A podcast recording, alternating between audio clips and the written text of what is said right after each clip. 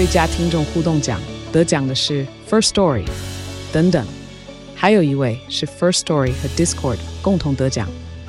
First Story 最新推出的 Discord 整合功能，是为听众管理新标杆，将拥有会员资格的听众自动加入 Discord 群组。这不仅减少创作者的负担，也为听众带来丰富的互动体验，获得全台 Podcaster 一致肯定。体验这个惊人的功能，立刻点击叙述栏链接，让你与听众互动更上层楼。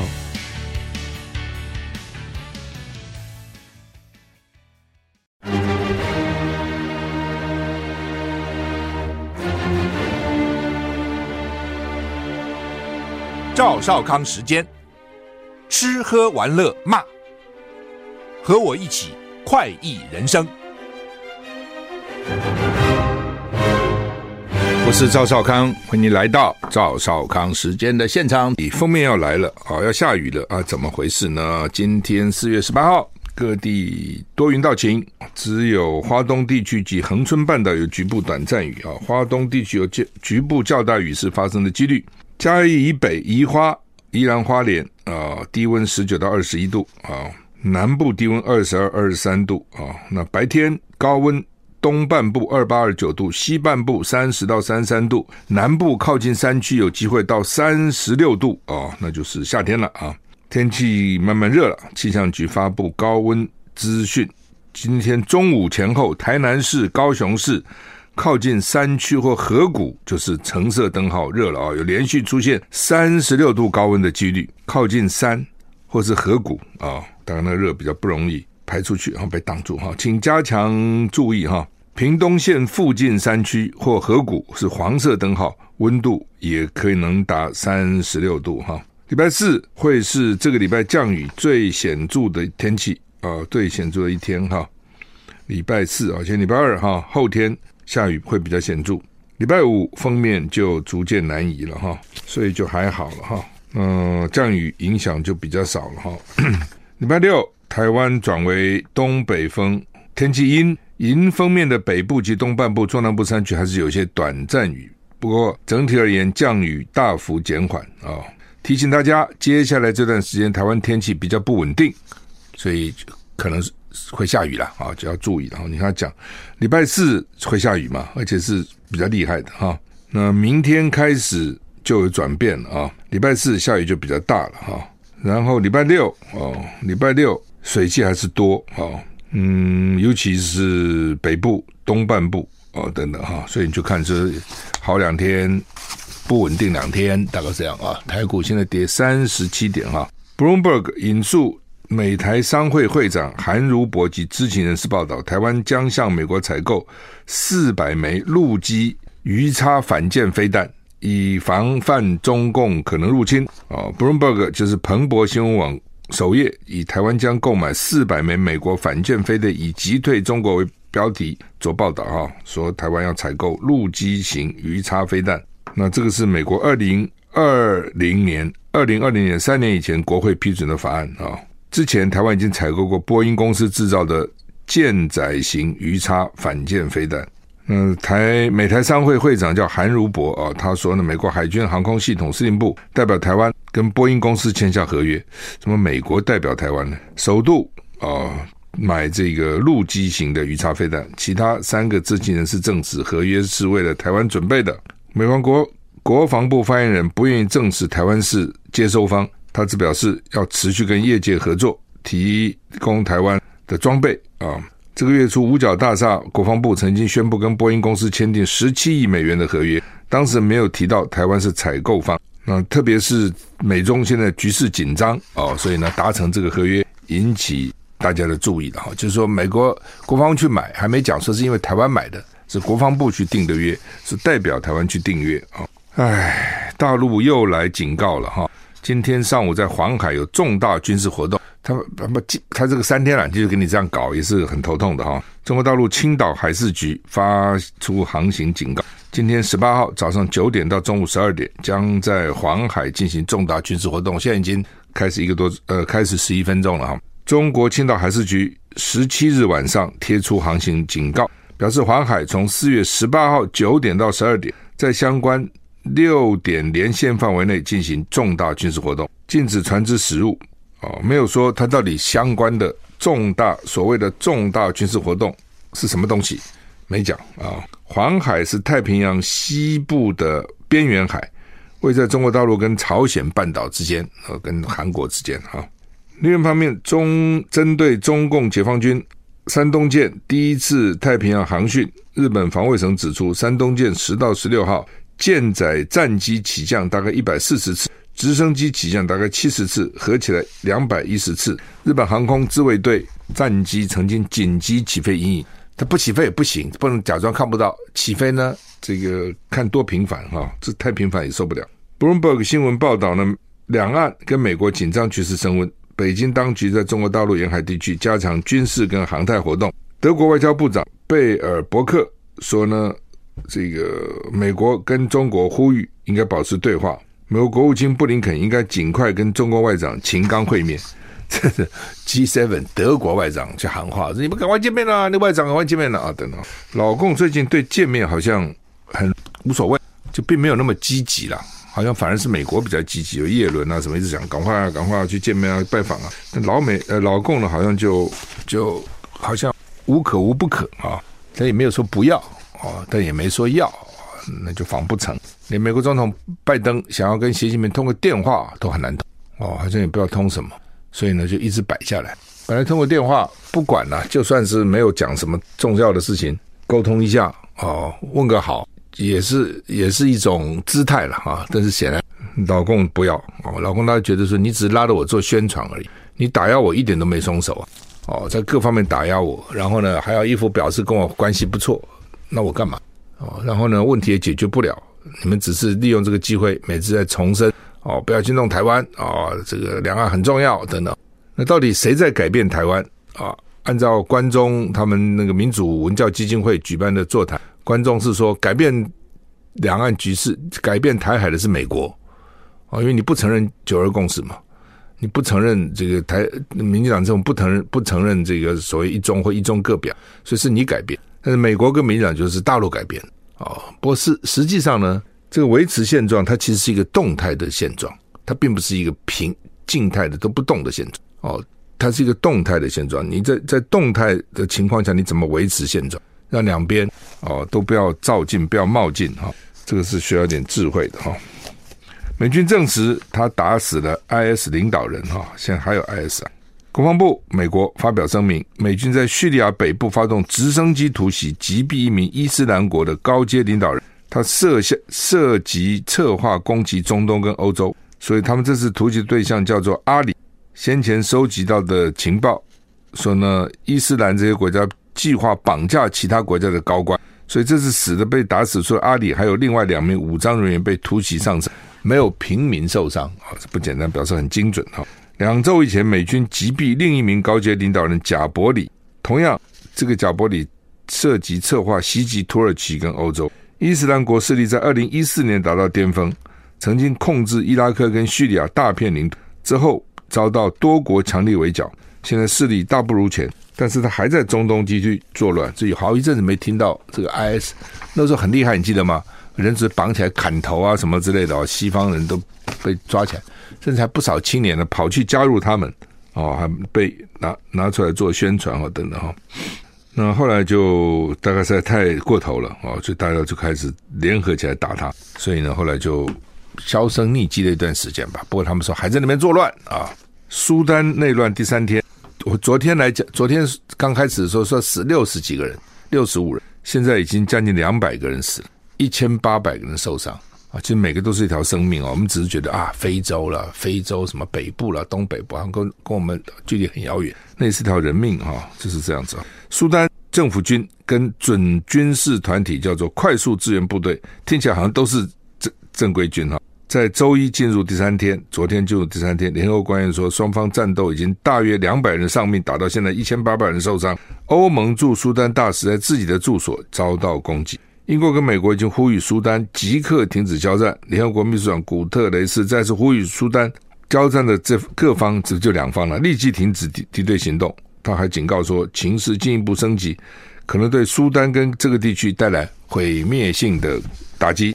白宫的那个科比说呢，美国政府目前没有从苏丹撤离的计划，但在苏丹的美国公民应该小心应对这样的危险的局势。意大利市价一百三十三亿元的骨科碱飘到海面上，哈，新台币了哈。现在是你要搞清楚币值啊。意大利西西里警方查获重达两吨的走私骨科碱，西西里哈，价值高达四亿欧元，新台币一百三十三亿元，是历史上最大的毒品走私。七十箱经防水包装的箱子被用渔网缠绕在一起，还有一具追踪装置。经清点测量后，确认这些走私品共达两公吨，在街头价值超过四亿欧元。他们说是先经过货船运输到西西里近海，再扔到水里，等待后续接人把毒品带走。因为七十箱的箱子里面有一千六百块骨科碱砖，被海军侦察机发现后进行通报，不容易啊。通常这种都要有线报了，哦，没有线报你怎么抓？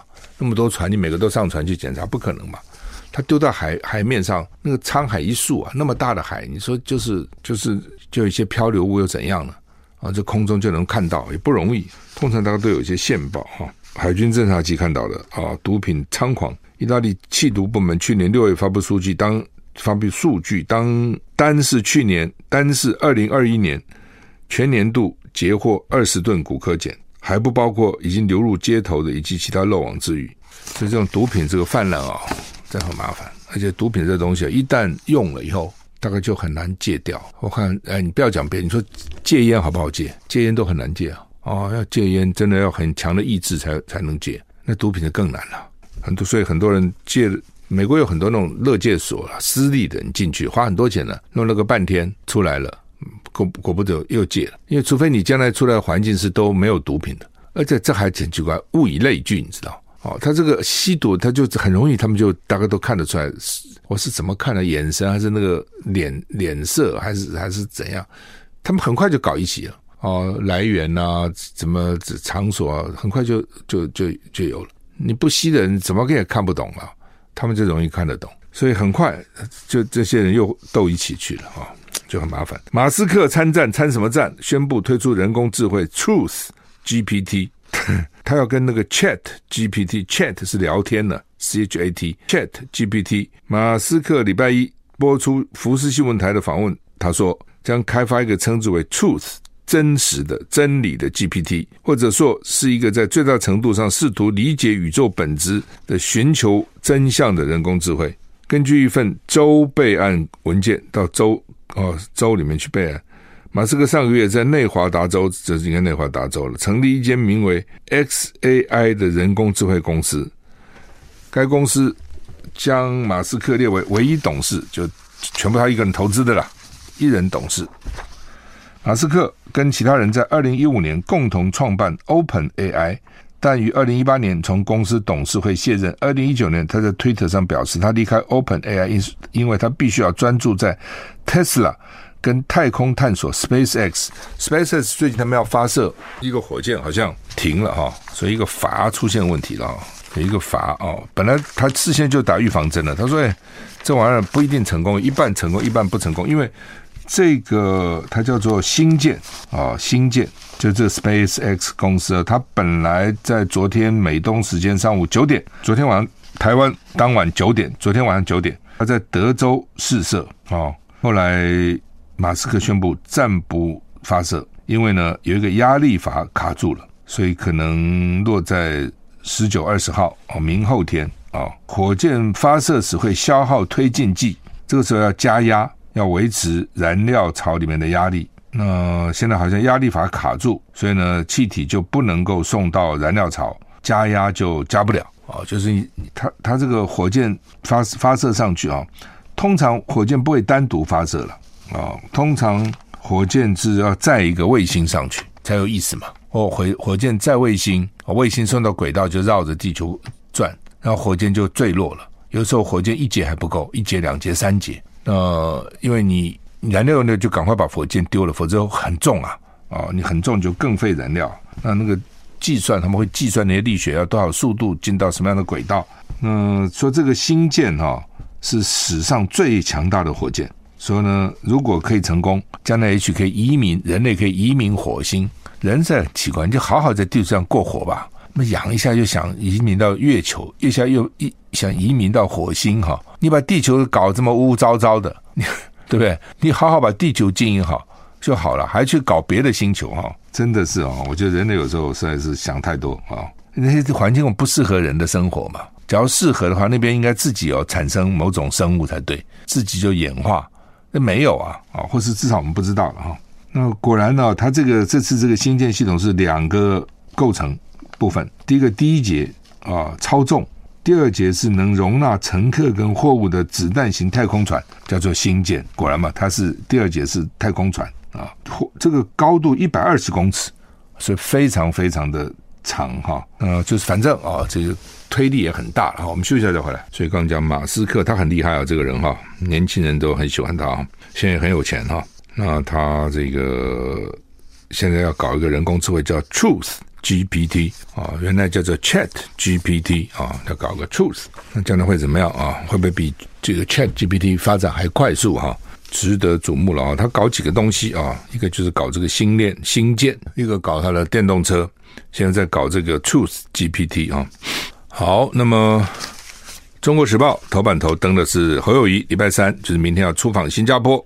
带领新北局处首长进行四天三夜访问交流，主要是要谈青年海外就业、人才培育啊等等等等啊。他是第二次去到新加坡访问了啊。嗯赖清德说想要到访美国访问啊，好像美国好像是必去的啊。呃，新加坡我们常去新加坡想要学，我们都学不来啊。新加坡最主要就是它的住宅政策了。哦，因为大家很头痛，说为什么台湾的房子这么贵啊？年轻人都买不起的呢？那我就到新加坡考察啊、考察个半天也学不来。嘿嘿，为什么学不来？因为基本制度不一样。你要知道，新加坡原来是英英国去，本来跟马来西亚在一起的啦。马来亚是英国去殖民，英国殖民新加坡，英国也殖民香港。特色就是土地都收归英国政府所有。所以注意一点，不一样的是，英国的香新加坡的土地都是英国政府的。这个东西哈，如果不是一一经过一种像革命式的这种这种政治的变动哈，你是不可能把土地拿回来的。第一个，地主都有钱嘛，有土是有财，你要动地主的土地那么容易？地主跟你拼命啊，而且地主还不是光跟你拼命啊，他有影响力啊，对不对？而且很可能你这个执政掌权的也是地主啊，哦，但是呢，像这种殖民就不一样了，等于他就你整个都给他了嘛，他等于是。从天外跑来一个老板管你的，我说什么就什么，你反对什么鬼啊？反对就抓去关，抓去打，抓出去杀了，你还敢反对吗？杀三个你就不敢反对了，不是这样子吗？另外就像共产党这样，对不对？像大陆原来国民党在的时候，土地都是私有的嘛。共产党来了以后，他其实在抗日的时候，在大后方，他搞游击战就是这样搞的。这个村子三个地主，通通把他吊起来，让大家斗争他们。那其他农民，然后把土地分给农民，那农民高不高兴？你说农民高不高兴嘛？你如果是农民，你高不高兴？本来是我帮人家耕种的，这些土地是我的了，当然高兴嘛。共产呐，所以呢，等到老共政权拿到了，地主吓死了，对不对？哦，所以那个时候跟着国民政府到台湾来的，除了军公教了，那个是跟着单位来，很多就是上海那些有钱人呐，做生意的，会做生意的。所以台湾后来为什么经济能够起来？这些人贡献其实蛮大的啊，因为他们懂得怎么做生意，那是也 那是要一点天分，要点基因，还有一点训练啊，不是随便人都能做生意。那怕死啦，怕共产党斗争他们了，共产党到了这样斗争，所以土地就变他的。那你你台台，比如说你台湾完全不同啊，土地不是你政府的，所以香港土地也是政府的，大陆土地也是政府的哦，所以他给你的土地就一个使用权，有一定的时间，土地都是我的。所以我要盖国宅就容易啦。你现在台湾要盖个能够拿弄个土地不容易啦。但是呢，当然我我常常很我讲政府也可恶，他其实手上也有一些地，但是呢，他就把它都给卖了，没有兜了。但是经常就是，比如你像谢国梁，谢国梁要搞那个捷运，对不对？然后呢，中央政府就你自己出五十七亿，叫基隆市政府出，他哪有五十七亿呢？中央就你卖土地嘛，或你土地规划，就把土地当成发财的工具、捞钱的工具，好，然后还怪。说房价一直上涨，你政府是始作俑者，你带头卖土地，你知道一标土地就涨啊，涨了就带动附近的土价、地价跟房屋价钱。政府是带头的，尤其地方政府，你去给他算为什么？那他没钱啊，他就土地就是钱呢、啊。好，会，但是你跟人家比还是差的，人家是全国都是政府的土地嘛，这是一个。第二个，新加坡有所谓公积金制度。什么叫公积金？其实我因为我我二十几岁，我就是美国跨国公司的亚洲区经理。新加坡属于我管的了，台湾、香港、新加坡、菲律宾、马来西亚、印尼、泰国、韩国都是我管，所以我常去这些国家，我就观察他们的政治制度、社会制度。因为新加坡很社会主义的，李光耀他们是蛮社会主义的，所以呢，所谓公积金就像我们什么劳健保、劳基金这样了。你不是比如说我们劳保、健保，你员工要出钱吗？公司不是也要出钱吗？政府也出钱吗？哦，员员工就是反正就是雇主出出最多嘛，有些保。那新加坡是这样子，你的薪水呢？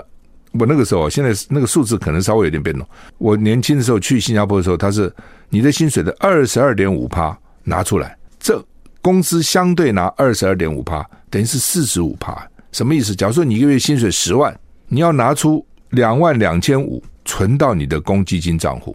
就你将来的退退休，雇主要拿两万两千五，加起来四万五。就你讲薪水十万，其实你实得没有十万，你实得十万要减掉两万两千五，雇主再拿两万两千五加到那个户头叫做公积金账户是你的。当时想说等老的时候给你用，后来又觉得说，嗯，这个钱呢一直摆着也蛮可惜的，可以去买政府给你的祖屋做做投机款，你可以用那个钱去买，也后来也可以买股票。哦，股票也促进经济发展，而且有鼓励啊，股票会上涨，你的财富会增加。但是你记住，关键就两个，一个是土地是政府，第二个公积金制度强迫你要拿出这么高比例的比例。你今天是你可能吗？你说劳工薪水拿二十二趴出来，他跟你拼命了。哦一礼拜三到新加坡啊，那我刚举新加坡的特色啊。我算是哎，你说好还是不好，很难讲啊。年轻的时候，因为工作关系，所以这些国家就常常跑了啊。一年大概有四五个月，甚至六个月都在不同的国家里面，所以对这些国家的政治制度、社会制度，我算是蛮了解的啊。因为跟当地人谈啊，工作在一起嘛，要跟他们一起工作的呢，所以大概知道每个政府的长优点、缺点在什么地方。那新加坡的这个长处就是政府很清廉嘛，然后。好治理嘛，这就比台北大一点二五倍啊！一个花园城市当然好治理嘛啊！国家越小越好治理，越大越难治理嘛。你说印度好不好治理？你中国大陆好不好治理？当然不好治理，那么大哈，小当然好治理了哈。但是呢，小一定好治理吗？也不一定，也有很多国家很小，治理一塌糊涂哈。那另外政府清廉，另外就是官员的水准很高。那官员水准高。为什么？就是待遇给的很高，待遇多高？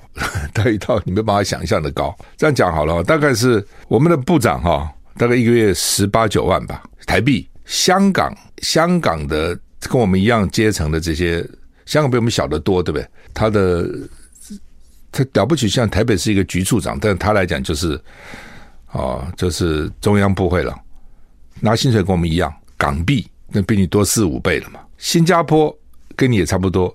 新加坡币，新加坡币，那就比你多十几倍了，就是这样子啊。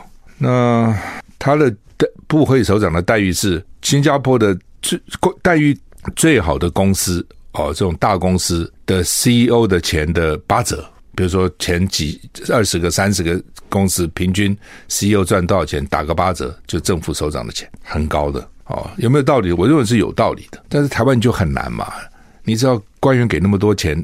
一定仇富，一定大家把你骂死了，对不对？但是那这样我才能吸引到最好的人啊！我们都说你这个人很好，没错。但是呢，你最好为国牺牲啊，生活差一点没关系，为国牺牲。他为什么要为国牺牲呢？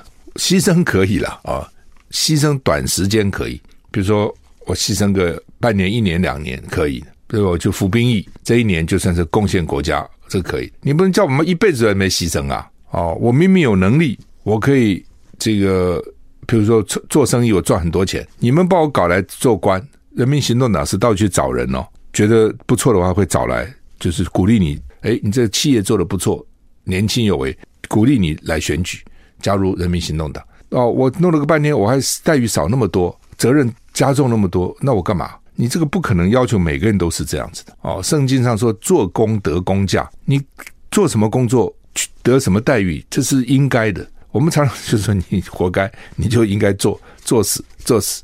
那所以你弄不到好人嘛，弄不到优，你吸引不到最优秀的人，最优秀的人是不来。就你自己想，比如说一个部会，你说国防部一年五千多亿的预算呢，教育部两千多亿的预算呢，那是几千亿诶，那个部长拿那么一点点钱，管那么多的钱跟人，你觉得这个平衡吗？所以新加坡就说没关系，我用部长我就给你这么多钱，给你这么做待遇，而且反贪污局很厉害，你这个不能给我贪污，不能给我任何徇私。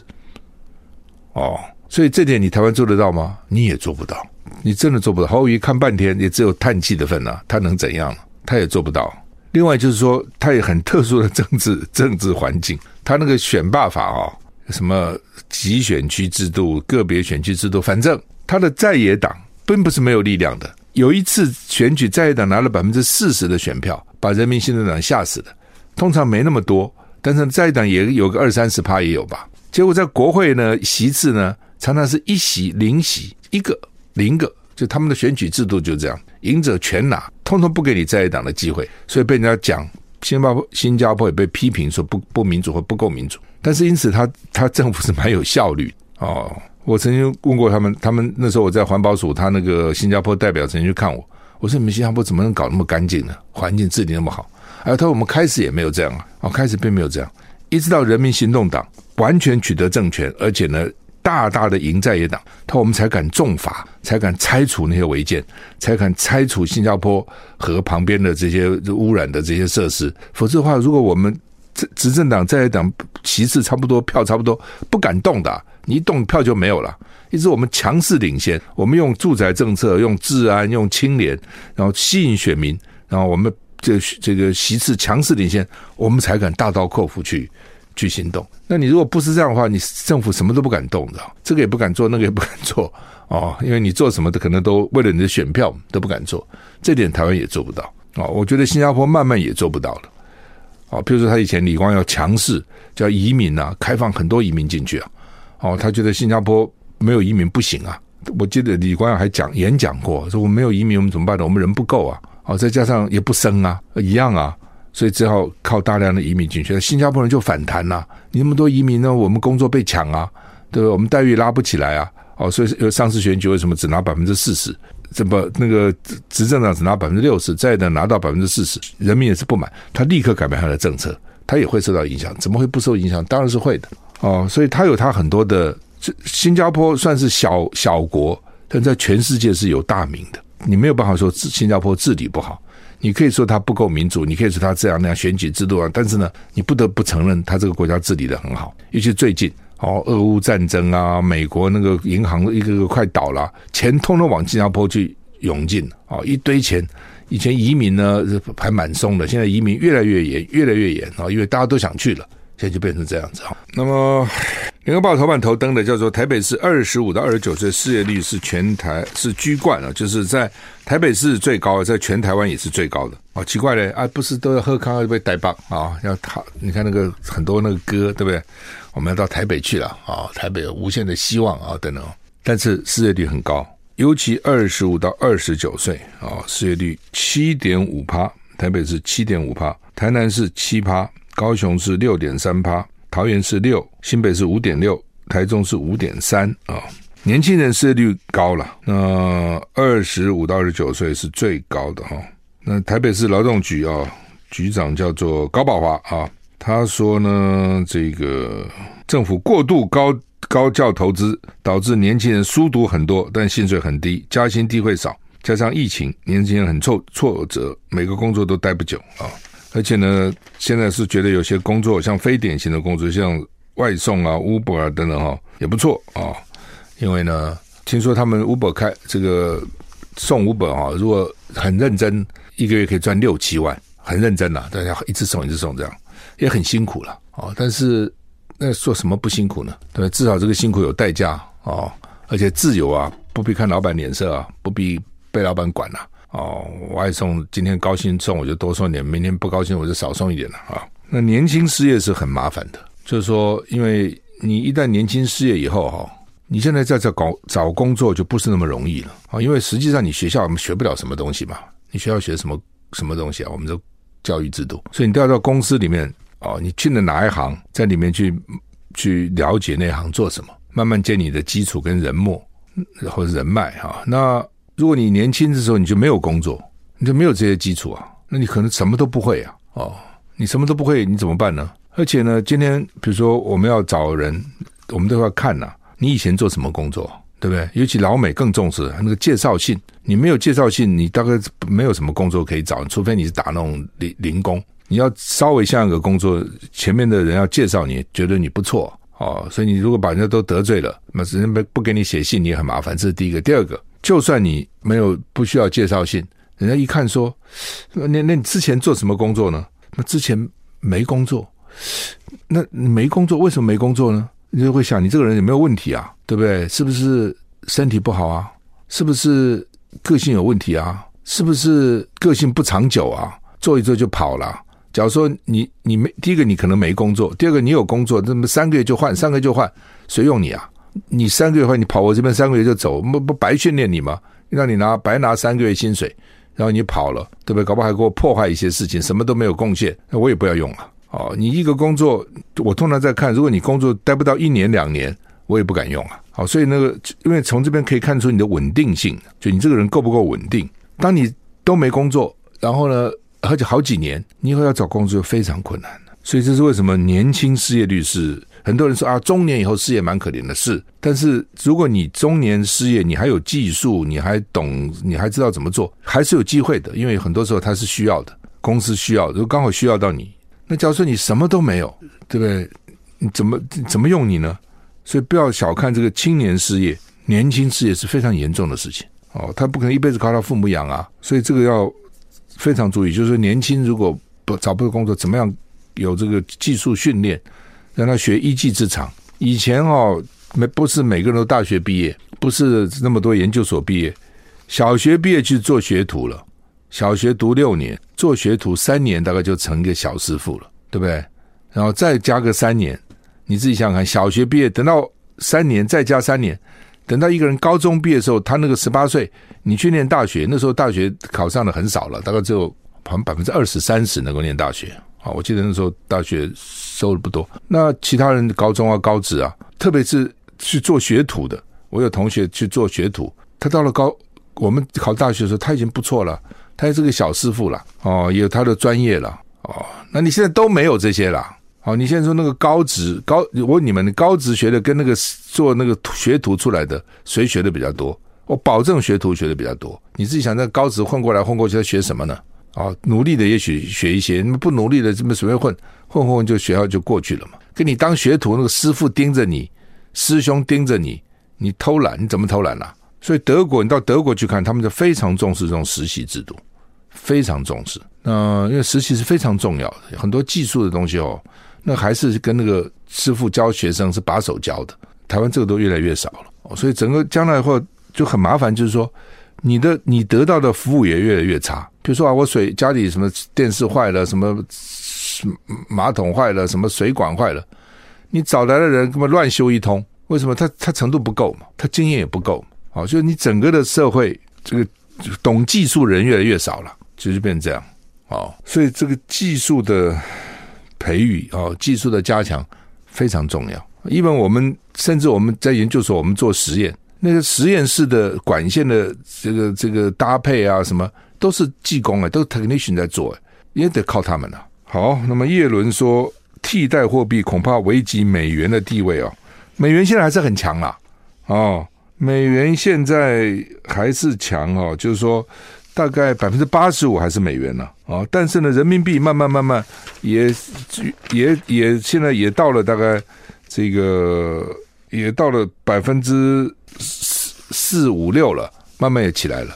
你不要小看这个哦，将来如果说大家都不用或是都不喜欢用美元，那美元就很麻烦啊。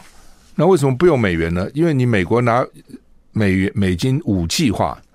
比如说，俄罗斯去打了乌克兰，你可以制裁他，哦，你可以说我今后不买你东西，不买你东西。但人家以前赚的钱，以前没打赚的钱，存在你美国的银行，你说这都不算了，都给你没收了，这你就很阿爸，你知道？那以后谁敢把钱存你这里呢？所以这些国家就不要存你这边了，那另外找本，另外用本国货币交易，或是用人民币啊，哦，或等等啊。那当然，现在美国还算稳了，但是在长期长此以往再搞下去，美国。美当不用美金，有些很多国家不用美金结算的时候，你美国的影响力就小很多。美国今天所以强，就我有人还有美金，我可以随时印钞票。嗯，但是呢，叶伦现在就有点担心了。但是他们又不不能不用美金做制裁的工具，好吧？我们时间到了，谢谢你收听，再见。